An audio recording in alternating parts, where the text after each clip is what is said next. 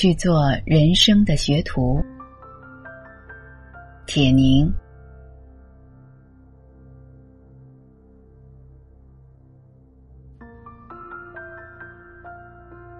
三十年前，听朋友讲起他的农民老父亲。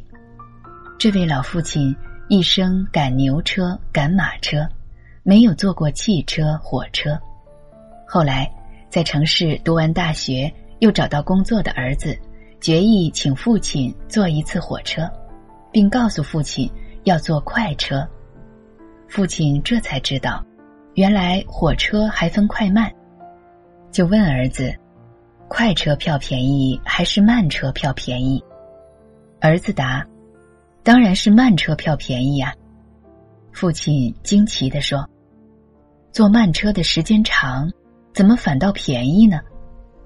那时，我们一边听朋友讲，一边笑，笑那老父亲的天真。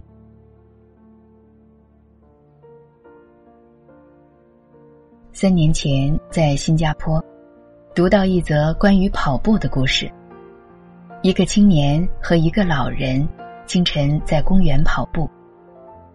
青年矫健活泼，老人瘦弱迟缓。本来跑在老人后面的青年，很快就冲到了老人的前边。他优越感十足的回头叹道：“嗨，你们这些老人呐，到底是跑不快了呀！”老人并不生气，边跑边对超过他的青年说：“年轻人，你的前边是什么呀？”青年说：“是路啊。”老人又问：“路的前边呢？”青年说：“还有一座桥。”老人说：“桥的前边呢？”青年说：“是一片树林。”老人问。那树林的前边呢？青年说：“也许是山吧。”老人问：“山的前边呢？”青年说：“我看不见，恐怕就是生命的尽头了吧。”老人说：“那你跑那么快做什么呢？”我心里一惊，感受到一种苍凉的智慧。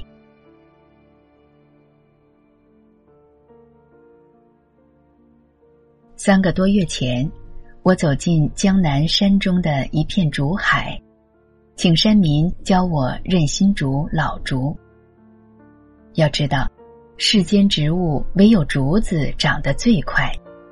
据说，一个小学生放学回家，将书包挂在一棵竹子上，坐在竹林里写作业，写完作业就够不着书包了，真是俏皮。我仿佛看见一棵挎着书包的新竹，正窜入云霄去天堂上学。连快跑都不敢的青年，岂不是冤枉了青春？于是，我的眼前不断闪现出那棵挎着书包的翠绿新竹。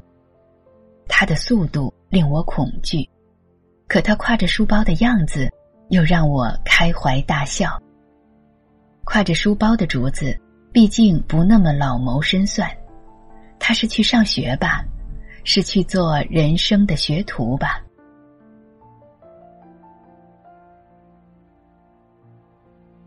去做人生的学徒，这又让我想起很早以前看过的卓别林主演的一部电影《舞台生涯》。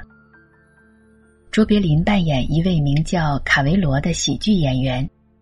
我记住了这部电影里的一句话：当卡维罗历尽艰辛，终于以他精湛的技艺博得观众狂热的喝彩时，女友激动的对他说：“他的表演使同台的那些演员都成了票友。”对此，卡维罗严肃的答道：“不，也许我们都还是票友，要在艺术上真正有点造诣。”人生是太短暂了。卡维罗的谦逊和上学的竹子，让我感到艺术的艰辛和生命的局促。我写作，与其说是为了要告诉读者什么，不如说是在向文学讨生命。艺术和写作，恰可以盈满我们的精神，放慢我们生命的脚步。在浩瀚的宇宙之中，假如人生似一颗绿竹，以我这并不年轻的生命，仍愿做背着书包的那一颗，急切努力。去做人生的学徒。